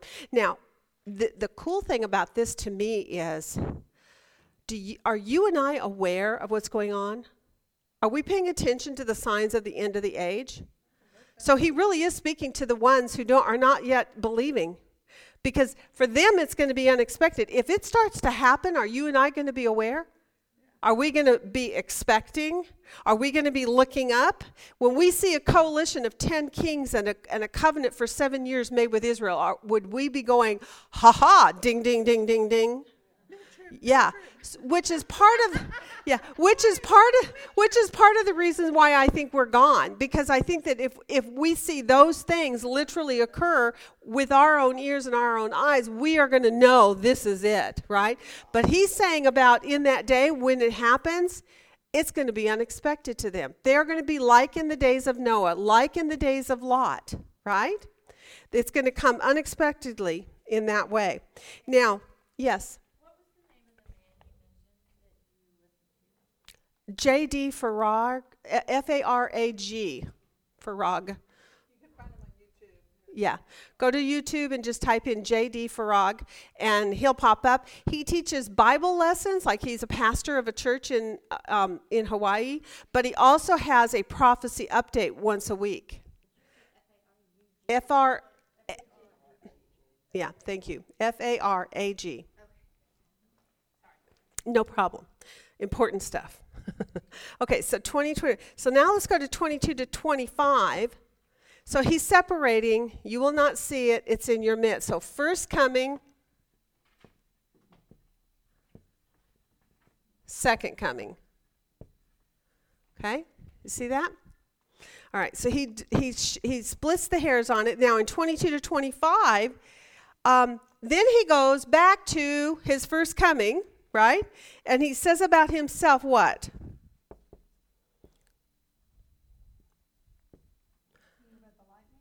About the Son of Man, he must do what? In verse 20 of 5, probably. The Son of Man must first suffer. Okay, that's in 25. So before this can happen, it's in your midst, and then he goes back to the first coming, and now he's talking again about what's, what must happen before this will happen. Right? You're not going to see it. They will see it. They're going to be taken by surprise. Then he says the Son of Man must first, first suffer, and he must, so number one, he must first suffer, and he must be what? Must be rejected. So he's telling them he's going to be rejected. So don't be surprised when it happens and then go, well, if everybody's rejecting him, then maybe he's not really, and we should just follow everyone else because everyone else is saying he's not. And, and after all, he died, so he didn't come and set up his kingdom, and that's what he came to do. So, oh, is that what he was trying to do? Do you are you starting to kind of go ding ding a little bit in your mind? Why was he telling his disciples, and why did he turn to his disciples and say to his disciples, I want you to understand, you're not going to see this day? What did that just do for his disciples? When he goes to the cross and dies, now what are they going to do? I'm so, okay, say it again, Rebecca. Yeah. He's making sure they understand that when he dies, that doesn't mean his eh, that he didn't come and set up his kingdom and so it wasn't him. What he's showing them is there's going to be two qualities to his coming. The first one is for salvation, the second one will be for the kingdom, but he's literally telling them the kingdom is here. It's in your midst. I'm establishing the kingdom. I'm establishing the kingdom on the spiritual realm. Although he doesn't go into that he's done that many times already though before. We've talked about this. Um, but he's saying those th- though he says you are not going to see it. So don't be surprised when i die and go away. When i am resurrected don't so he's really equipping them to handle the fact that there's going to be a time period in between when he came for the first to establish that covenant Ezekiel talks about, the shedding of blood for a new covenant, right? Where he's going to give his spirit, and the spirit's going to be on, and it's going to be a different kind of covenant than he ever had before, not like the old, a better covenant. And so he's giving them a better covenant. It's kind of like the wineskins he talked about, remember? And they didn't want to accept what the, the new thing that was coming, but he gave that message already way back earlier in the book of Luke. And he's saying the, the Pharisees and the scribes were rejecting that new thing. There's a new way to me. You can't use the old wineskins, they'll burst, they won't hold it. And he, so he already gave that establishment in about that fact. And now he's saying, so what I want you to know is it's in your midst, but before this is going to happen, first I must suffer and I must be rejected. So he's really setting them up to handle what's about to happen. And then he says, and then after that, then, then what? In 26 to 37.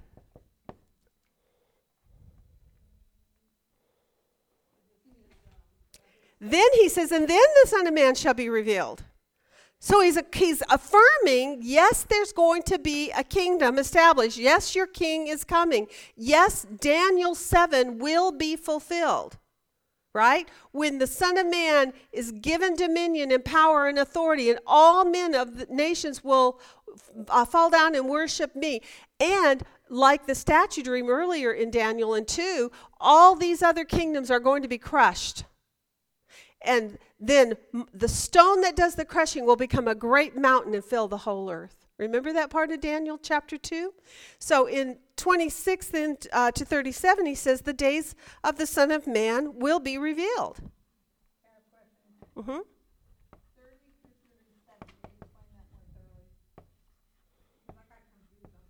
Okay, hold on. The Son of Man will be, hold on, I got this on, will be revealed. I got to have to write. I need a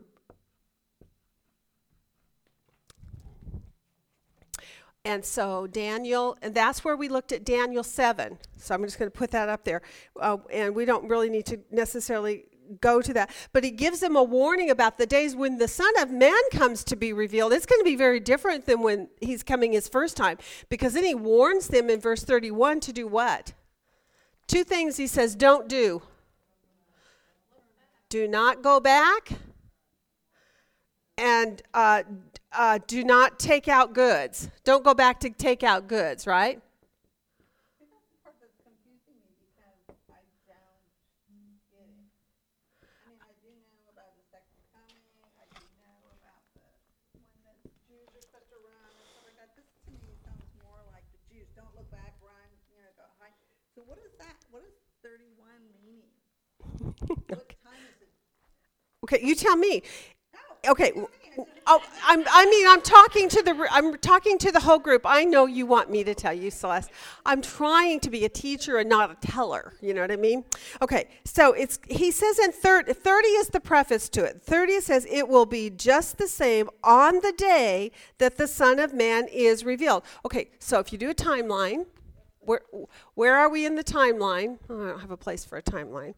Okay, right here. We've got the cross. This is where we are right this is where we are right now, right?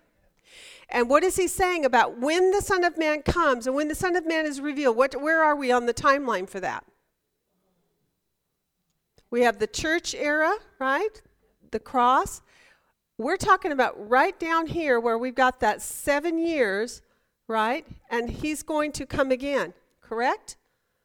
And he says, when the Son of Man Son of Man revealed.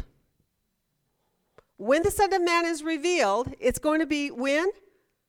When he comes again, correct? To establish his kingdom. As it says in Daniel 7, Daniel 7 is speaking of this time right here, right?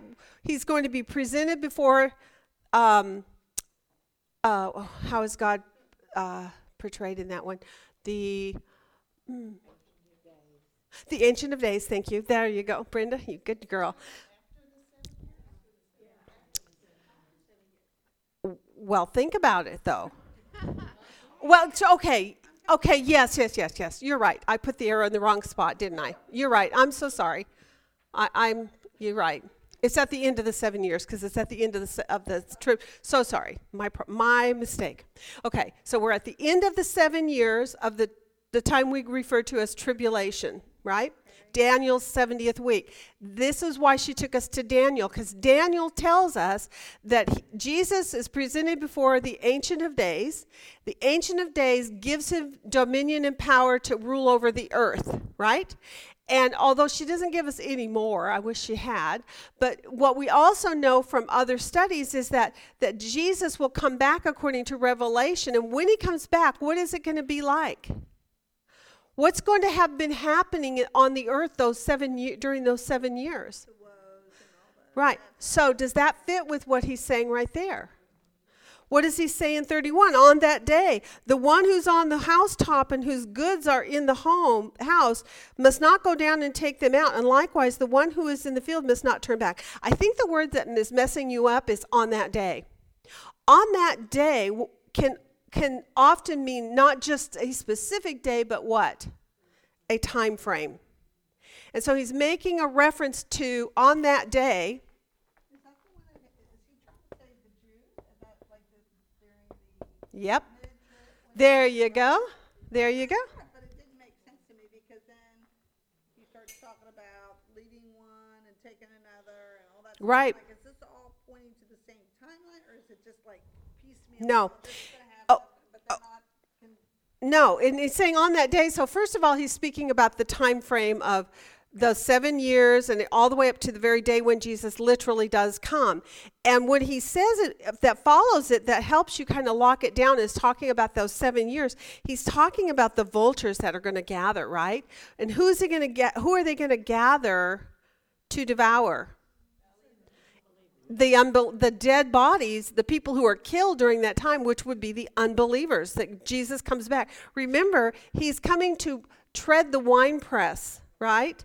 And he will, and there will be a killing of all the people of unbelief in that time that are still alive on the earth.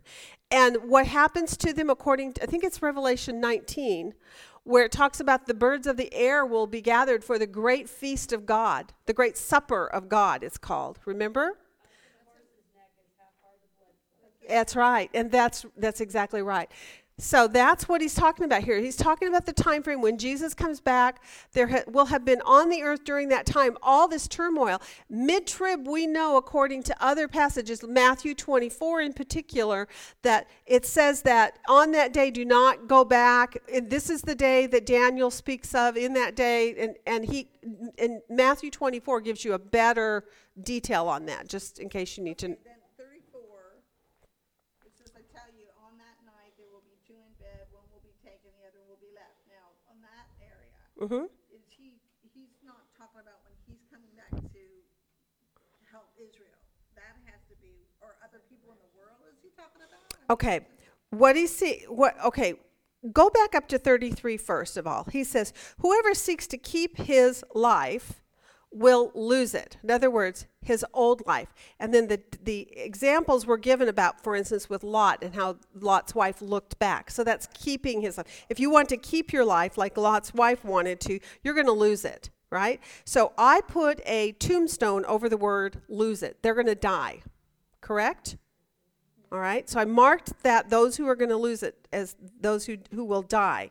And whoever loses his life, willing to give it up, willing to be obedient to God, willing to believe God, they will preserve their life, right? So there is going to be a remnant who make it through the tribulation, who persevere to the end, and they will be saved. Who are they? Well, what about all Israel who shall be saved in that day? They will look to him in one day and be all be saved. Remember? So there's pieces of this story we're not getting, and I get it. And it's all has to do with remembering your revelation study. And I am so sorry that that literally it's an impossibility to go into enough detail to give this all to you. But guess what? We're going to be doing Revelation again, Daniel and Revelation. So, for those of you who have kind of forgotten the storyline and you need a refresher course, we're going to go do that.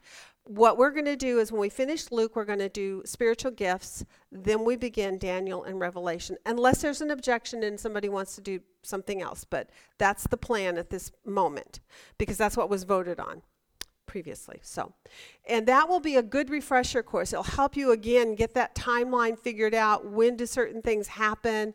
What's the expectation? Who does what, when, and where? And it would unfold all this. But this is the cool thing. By going back to Revelation and getting that really clarified in your mind again, when you come into a book like Luke and you read things like this, you'll understand where they fit. No, I don't. But you will. When you He kind of is because he's saying the Son of Man is going to be revealed on that day, and on that day is a time frame. And he's he is jumping, just like he's jumping here. He went from first coming to second coming back to first coming, right? He is letting you know there is a distinction. He's not giving it in cons- in a sequential order, but he's laying it out so that his disciples understand. Don't be dismayed when I don't establish my kingdom right now. You are not going to see it but it will come. There's going to be a day. And in the day, when it happens, it will come unexpectedly to them, to those who don't know and are not watching and do not believe. And they are going to be shaken. And he says here, those who on that day, when these things are occurring, that means all the things that are occurring. So it starts with the beginning of the seven years all the way through particularly Matthew 24, right in mid-trib occurs. That's when the the uh, the um, Antichrist sets up uh, himself in the temple of God to be God, and he demands worship. They have to take the mark of the beast and so forth. And and he says about that on that day, and that's when he breaks his covenant. Remember, he starts with making a seven-year covenant, but then he breaks the covenant. Okay, so just keep all those little pieces in mind. Understand this is talking about a time frame, and he's kind of he's not giving it in sequential order. So when we do Revelation, which is basically two years because we do Daniel first, and then a year and a half of Revel- the four parts of Revelation, you'll get it all little by little. You have to be really patient and persevering, but little by little you get it all straightened out. And I can tell you, I've done it four times now.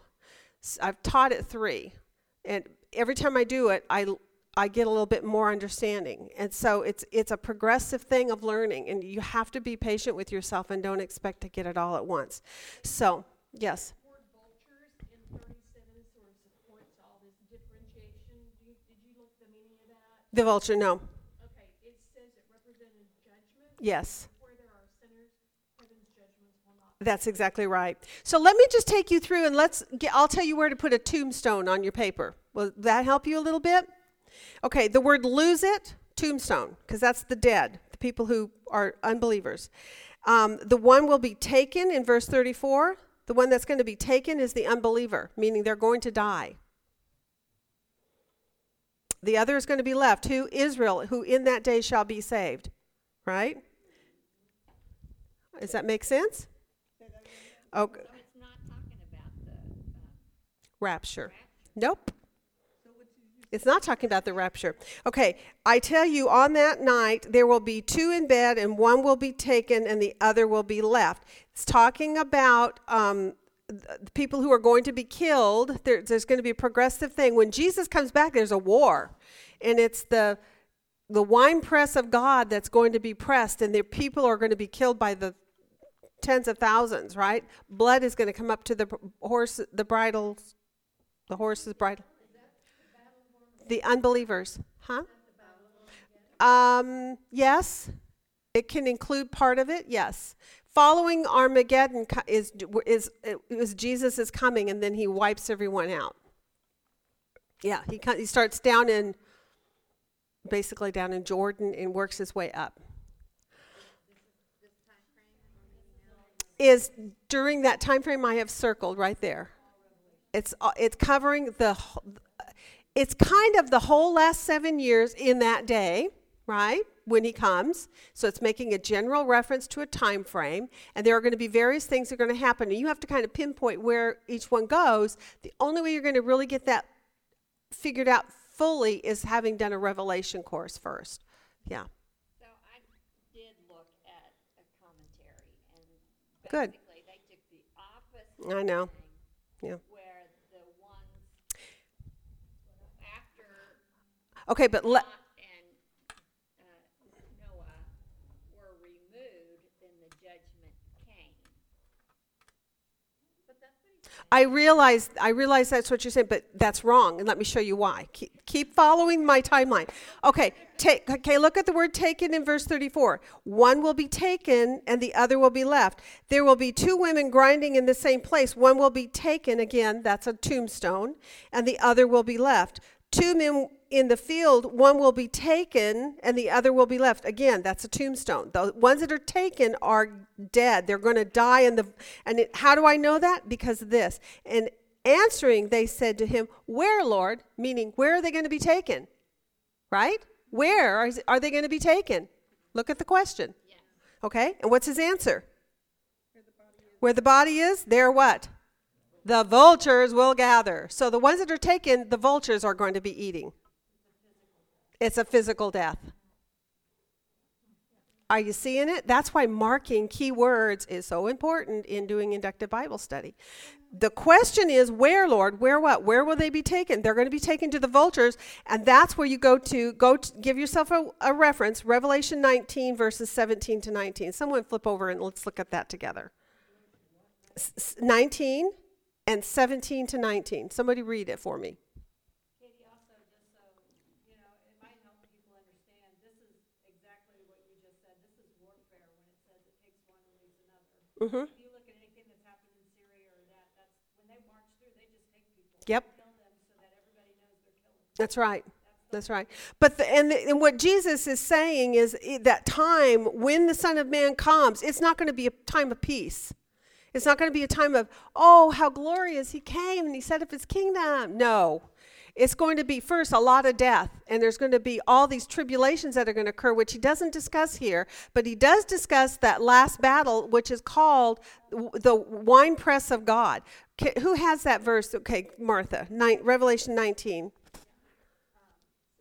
Then I saw an angel standing in the sun, uh, and he cried out with a loud voice, saying to all the birds which fly in mid-heaven, Come, assemble for the great supper of God, so that you may eat the flesh of kings, and the flesh of flesh of horses, and of those who sit on them, and the flesh of all men, both freemen and slaves, and small and great. And I saw the beast and the kings of the earth with their armies assembled to make war against him who sat on the horse and against his army. Okay.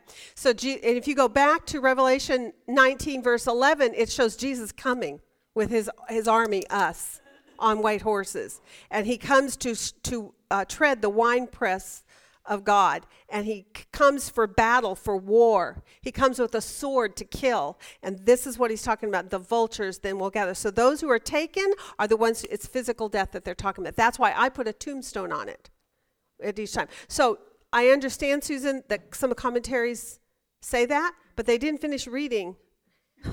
They didn't look at the question. The question is, where are they taken? They're taken to death. Okay, so basically, you're saying that from verse twenty-six on, it is basically chronological. Kinda, but it's it's yeah. I I wouldn't hang my hat on it because I haven't looked at that carefully. I just looked at the time frame. He's talking about a time frame. What he what Jesus is trying to do is to explain to them the difference between the kingdom is in your midst and the day when he comes to rule. The his being in the midst, he's saying, I'm going to first suffer and be rejected as the Son of Man. I came to be your king. I came to undo the damage that was done in the Garden of Eden. I came to restore, right, what was broken by you. And he says, But I'm going to be rejected and I'm going to have to suffer. In another passage, he's going to talk about his, his suffering, but also his resurrection as the first fruits, basically, in the next chapter. But he says, The days of the Son of Man will be revealed. And in that day, so there's the, con- it's almost a contrast here this is what's going to happen here, but here it's going to be warfare. Well, and after verse twenty-five, it's the result of that suffering and rejection. Yes, yes. Yeah. And it's, I, I thought it was interesting, and, and maybe you can tell us the significance of what, in thirty-four, I tell you on that night, not the day, the night, on that night, Mm-hmm. where the death and everything. Okay. And what do you want? Is there a question?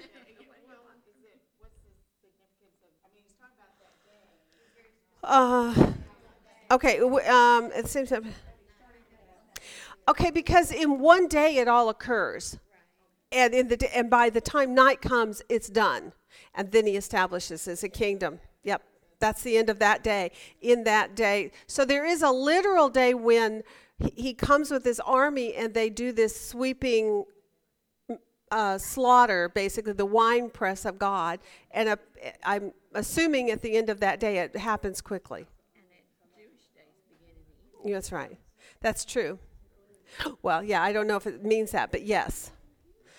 So, t- technically, the day begins with the night. Yeah, I know it does, but I don't think that's what he meant. I just think it's all one, it's just within twenty-four hours. There's been Right.